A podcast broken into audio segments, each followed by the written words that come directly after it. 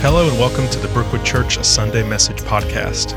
Today, our senior pastor, Perry Duggar, continues in our series about our many misconceptions about marriage. You can find our weekly message outline and many other of our resources on our website at brookwoodchurch.org or on our Brookwood Church app.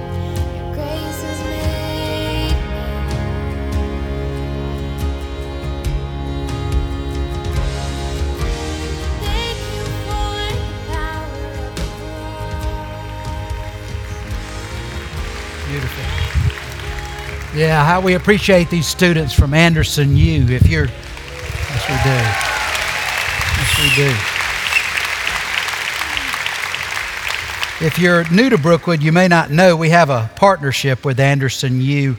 And uh, Joe Wehunt is their uh, worship professor over there. Brantley Smith is also an adjunct professor. So we invite those students to come and be involved here, both on the stage and backstage, to learn to lead worship. So they're preparing for their futures as well. We return to our series today Marriage Made in Heaven, but unfortunately, it has to live out, be lived out on earth. That's a little different. So, our focus today, our focus today is God's plan for marriage. You say, well, where are some of these ideas coming from? I haven't heard them. Well, some are from some books by Gary Thomas. They're for sale in the bookstore. I commend them to you. But God designed and God instituted marriage. We know that from Genesis chapter 2. And He determined its purpose, which I suggested a few weeks back was, was more to make us holy than to make us happy. Do you agree with that? Does it distress you? It's a very different perspective, isn't it?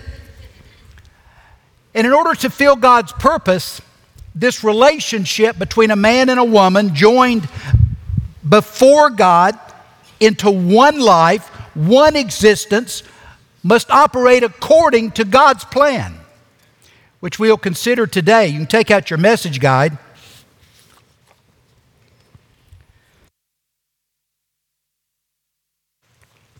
The verse I selected as the theme verse from Ephesians chapter 5, verse 33 is So again I say, each man must love his wife as he loves himself, and the wife must respect her husband.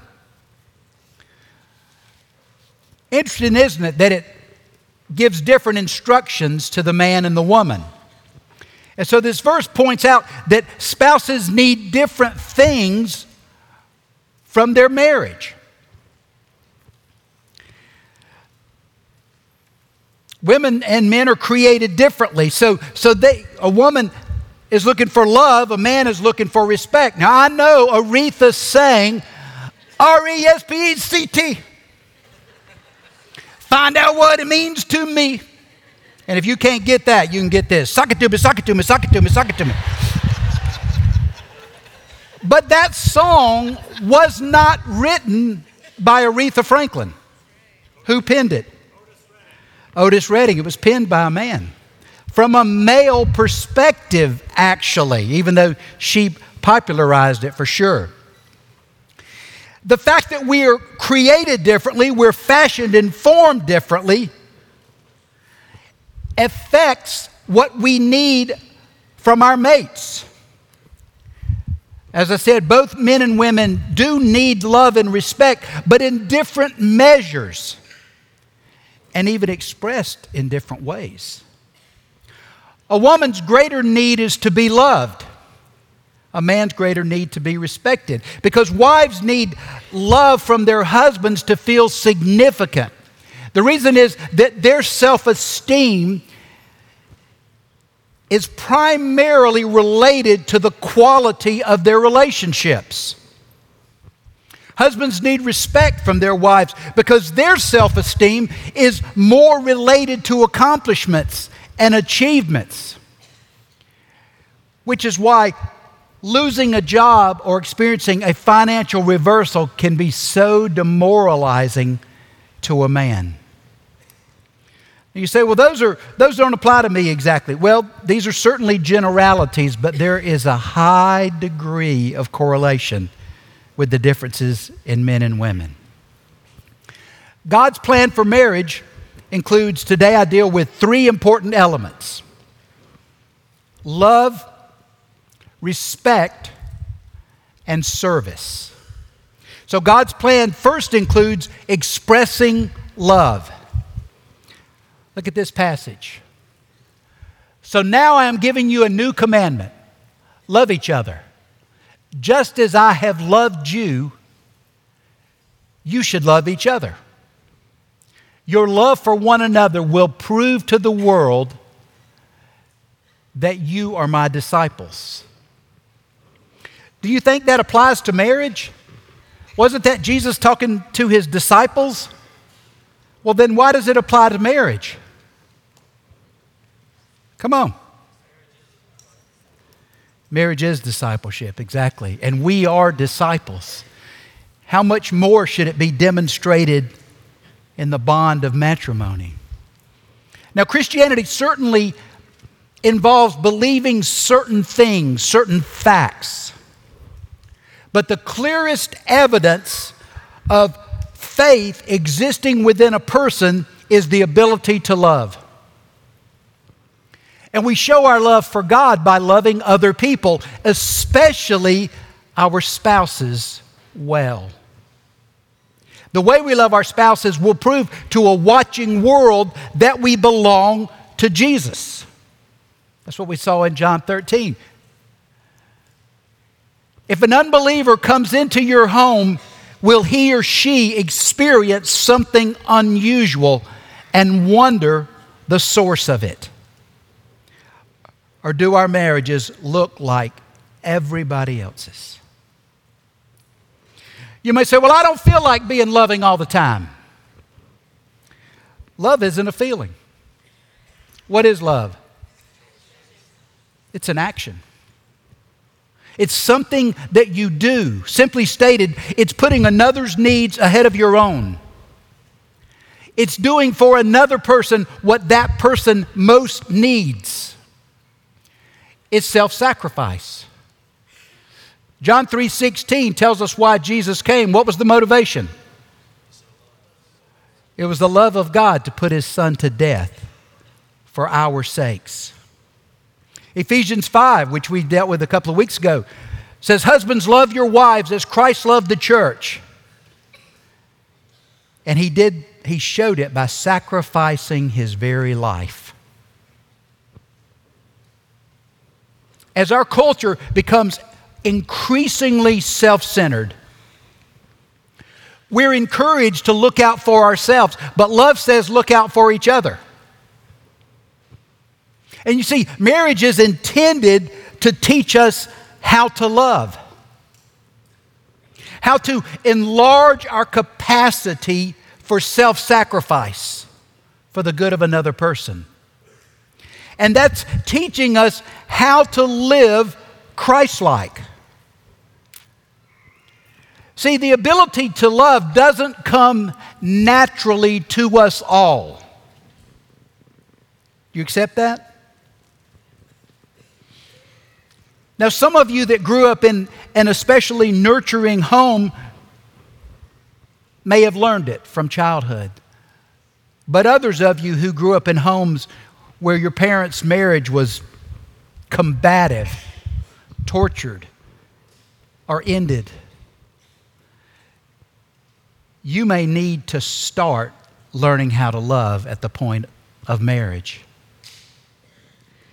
When it's not on display, in your home, you have to seek its demonstration in Jesus Christ. And He gives us an example.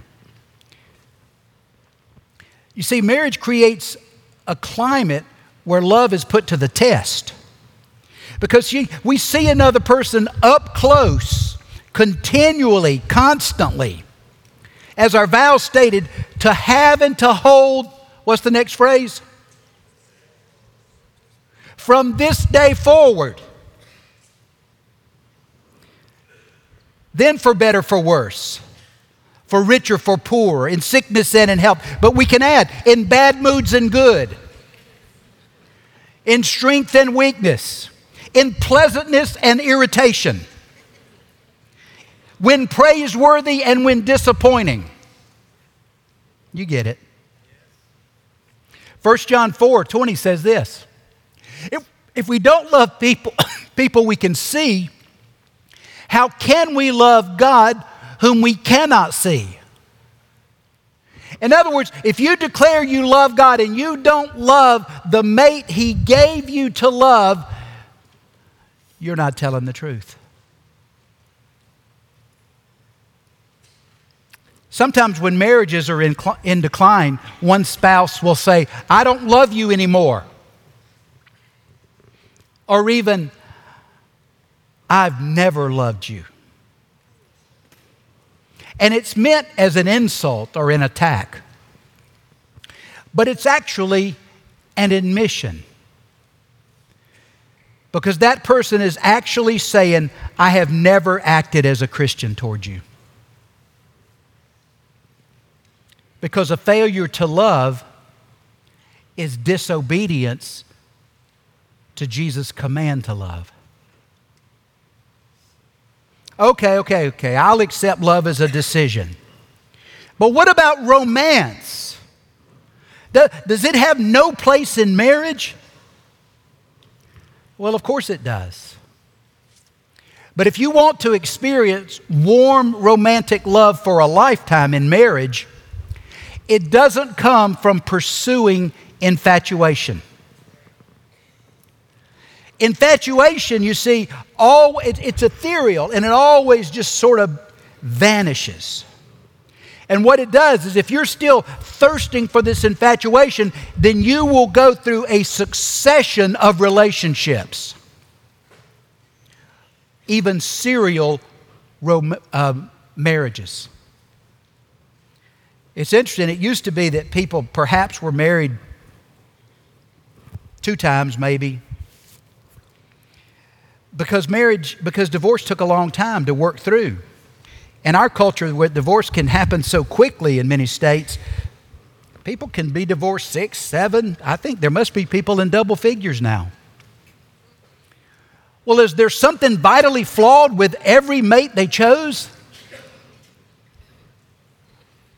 No. There was something vitally flawed in the chooser. They were looking for the wrong thing. They were trying to grasp that which is a vapor, that euphoria, which only occurs in the beginning of something that's exciting. That's why people when, who are having affairs talk about, oh, I'm in love. Well, no, no. Part of the, the, the excitement of being called and the fear and the fact that it's cloistered and secret gives you this, this excited feeling that you call love, which isn't love at all.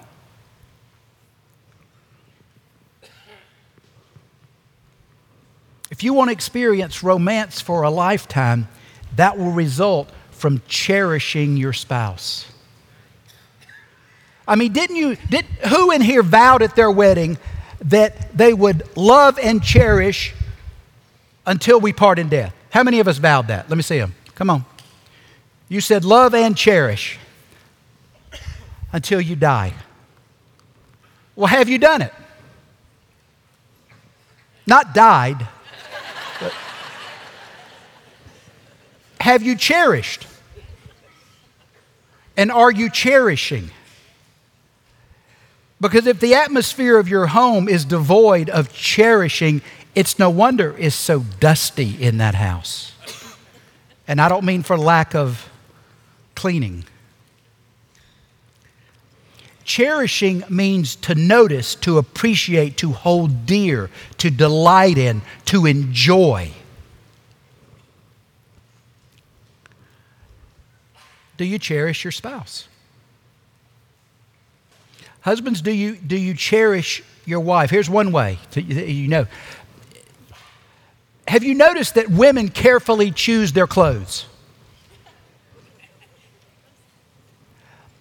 They usually consider and discard several outfits before choosing. Is that true?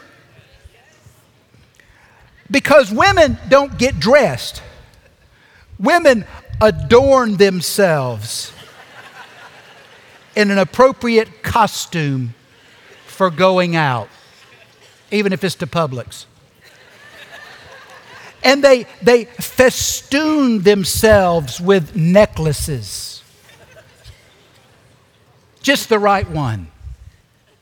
Not too few, not too many.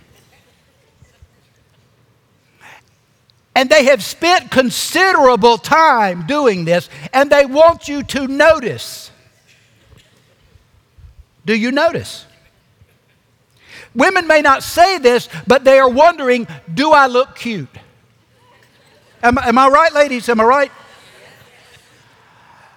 And so, men, I mean, they're over there in the closet turning over the dirty clothes and doing the sniff test to see what they can put back on.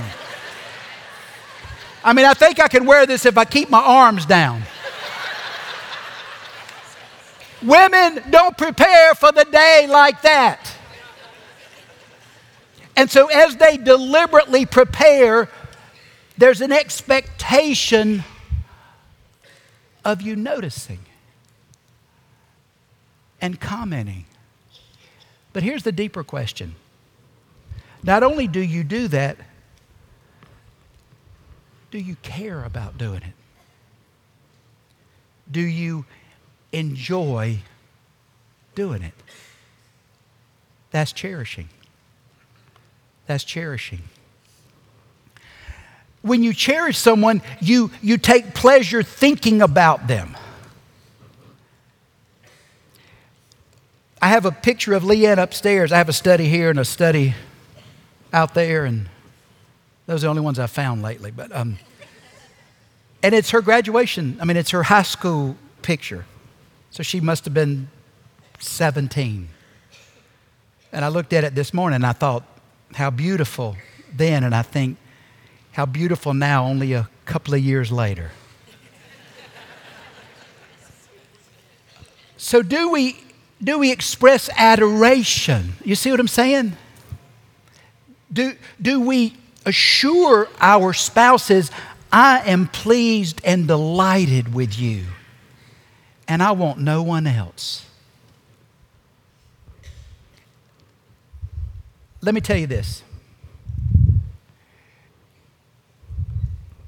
You're saying that how you feel, whether you ever speak a word. Your house is dense with an understanding about whether you wish you had another or not.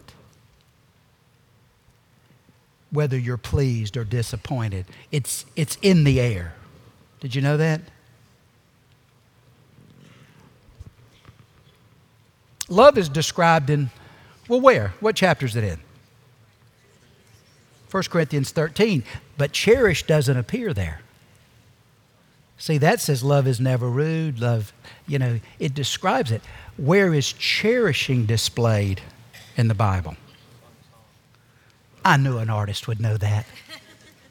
Song of Songs describes cherishing. Read it.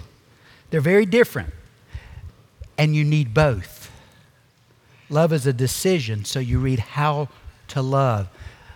But you want to be guided in how to feel and how to communicate uh-uh, that's Song of Songs. In your marriage, do you express love? Do you cherish your spouse?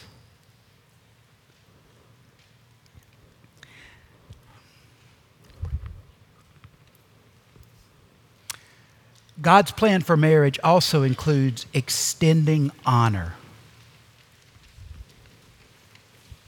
Romans 12:10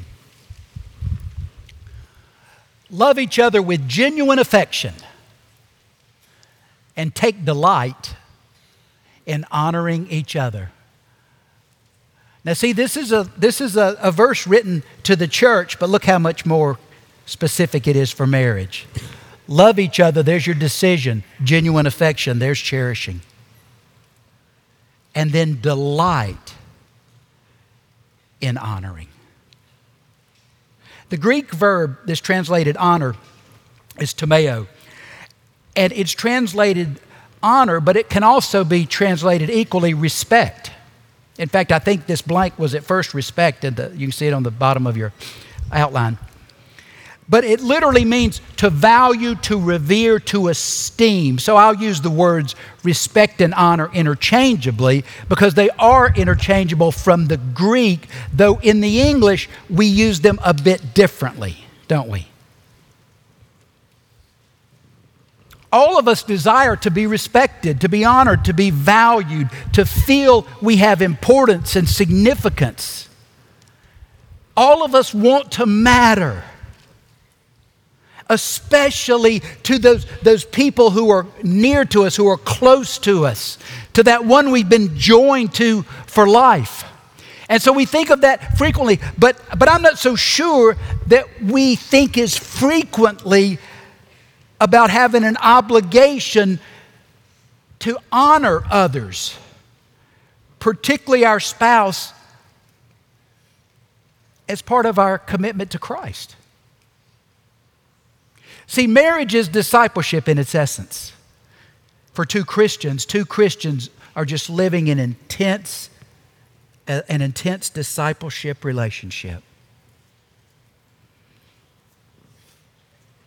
So, every scripture, and you can see I've used lots of scriptures that don't apply specifically to marriage, they apply to the relationship between two Christians,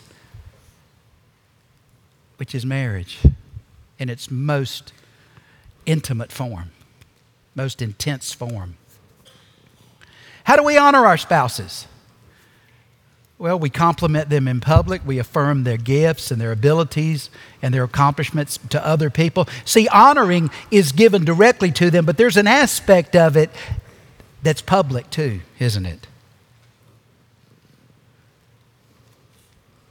We express appreciation for what they do. Well, she knows how I feel. Oh, no. You must say it. Because unexpressed honor is dishonor. When you leave a vacuum, a communication vacuum in your home, it will always be filled.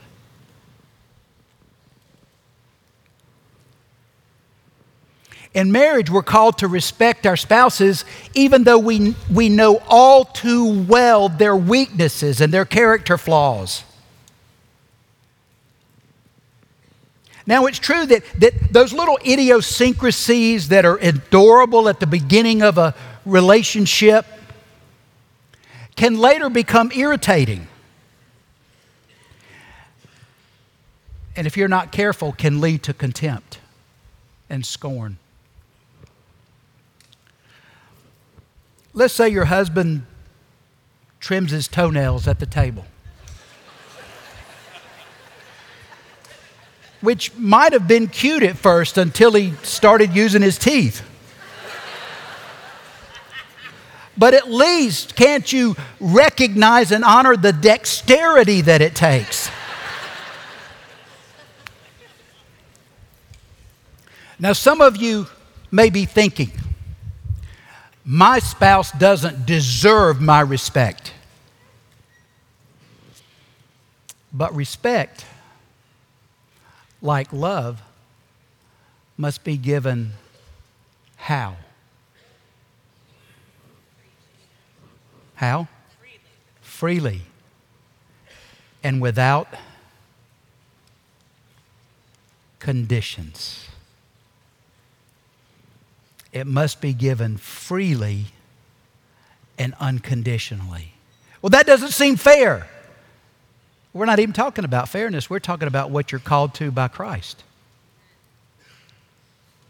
And if you're f- struggling to find something to admire in your spouse, then see that person as made in the image of God with God given attributes that are worthy of respect and deserving of dignity.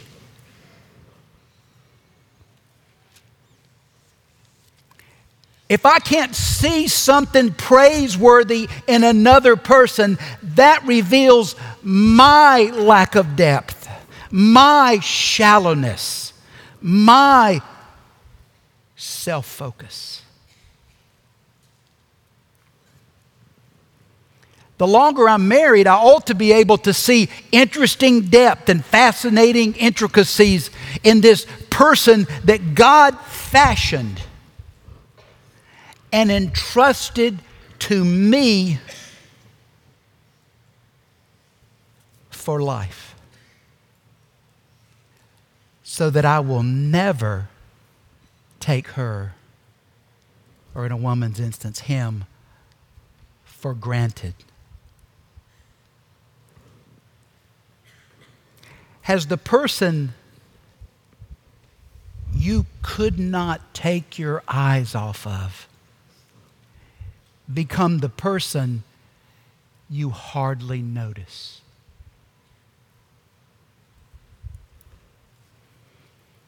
That's about you.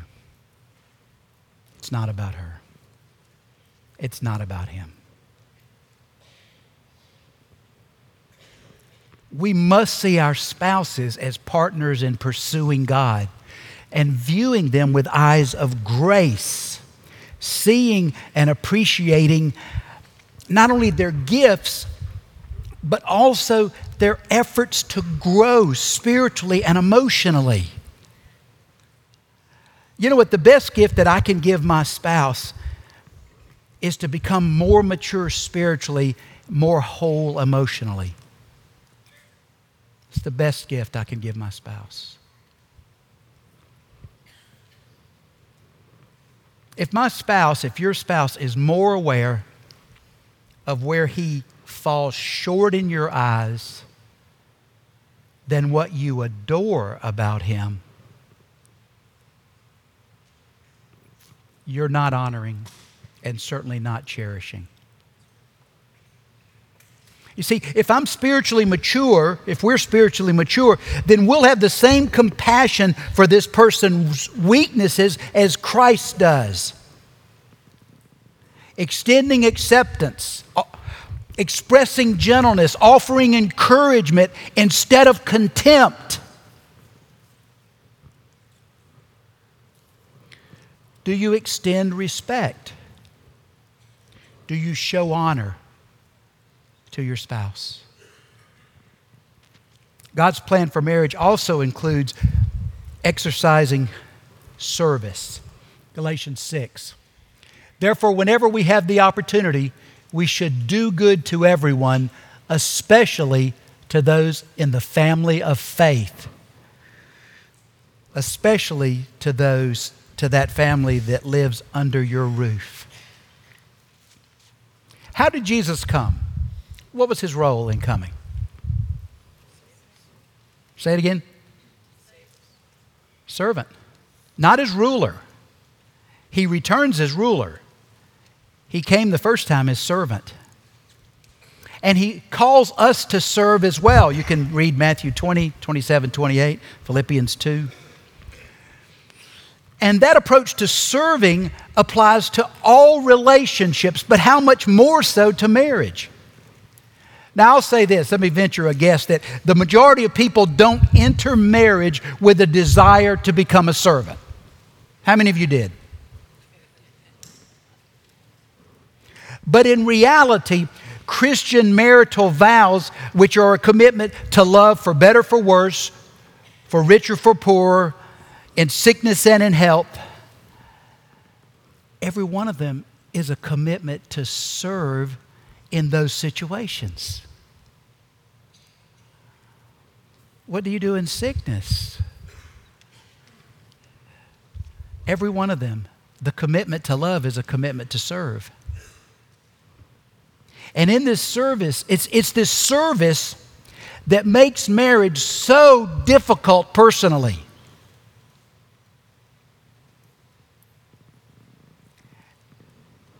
and so beneficial spiritually. Because really, you know what becoming Christ like is composed of? Dying to self. Dying to self. living to Him, expressing it to her or to others. Now, as always, I want y'all to hear me on this. Some of you that have been mistreated in marriage, I want you to always hear me as bracketing, even if I don't state it. I'm not referring to being dominated, controlled, or exploited. I'm not talking about allowing acceptance, physical or emotional. Hear me? We're talking about something different than that. We're talking about just the ordinary kind of give and take of marriage and the ability to take someone for granted. But serving your spouse willingly still requires great spiritual strength and a willingness to deny yourself.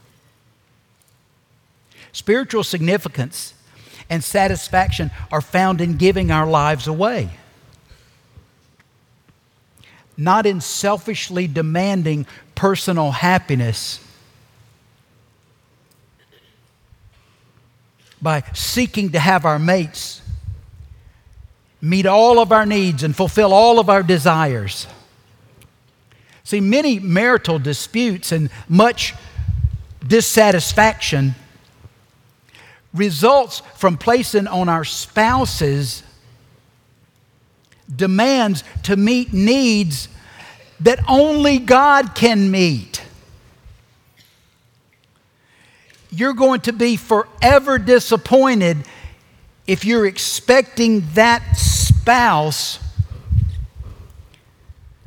to meet every need and fulfill every desire that's deep within you. Only God sees those wounds, that damage. Only He can heal it fully.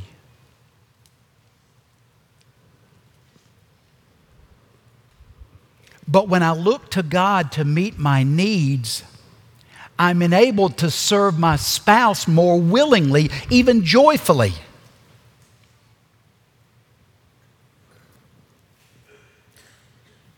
Are you begrudged when you serve? Then you need to say, okay, God, what is this in me? Where is this coming from that I feel used? I feel unappreciated. Where is this? What's the source of this? Because your spouse can't control that and can't fix it. Only God's, so, God's Spirit can heal those wounds and change your lives to truth. And we will avoid disappointment and disillusionment in marriage if we regularly ask, How well am I serving? Instead of, How well am I being served?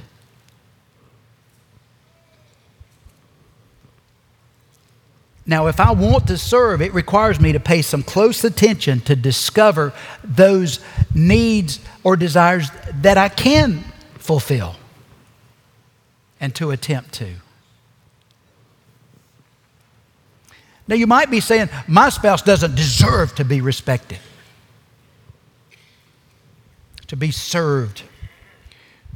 He, he doesn't deserve for me to serve him. She doesn't deserve to be for me to try to meet all those needs. He doesn't. Our service to our spouses is offered not out of what they deserve, it's offered out of obedience to God. And does He deserve our service?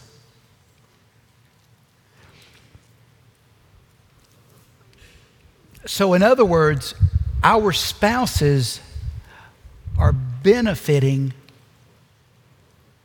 from what we owe God.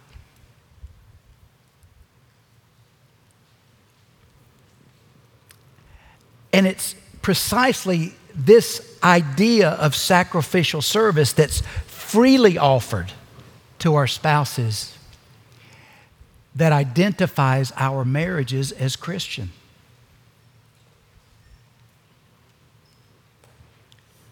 Do you serve your spouse?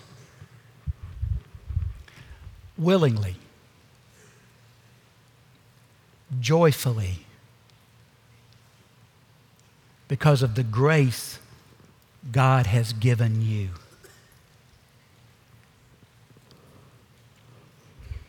If our counselors will come to the front, they're here. If you are in a troubled marriage and you want to talk to someone, you want to just talk to someone about where you are spiritually, have someone pray for you, anoint you with oil for healing, counselors, you come on up. As I said, as you heard earlier from JC, we're going to depart from this series next week as we recognize the 20th anniversary of our church. But, but it's also the first 20, 25th. Thank you. 25. That's right. I look better than though I, I don't look like I've been here 25 years, do I? I'm well preserved. But next Sunday is also First Sunday. And what better way to start to celebrate the 25th anniversary than we start in prayer at 8:15? So let me urge you. It's first Sunday, recognize that. It's also 25th anniversary. Come and let's pray. Let's thank God for what he's done in our lives through this church and people in this church. And let's ask him what he wants to do going forward. So I urge you to take part in that. Also, keep inviting your friends. Invitation cards are at the coffee stations or at the information desk. You can also still use social media. You say, well, the series is half over. Three messages remain. But God speaking one sentence to a person in one message can change their marriage and their life. Keep reaching out, keep caring, keep inviting, and let's pray for God to make a difference.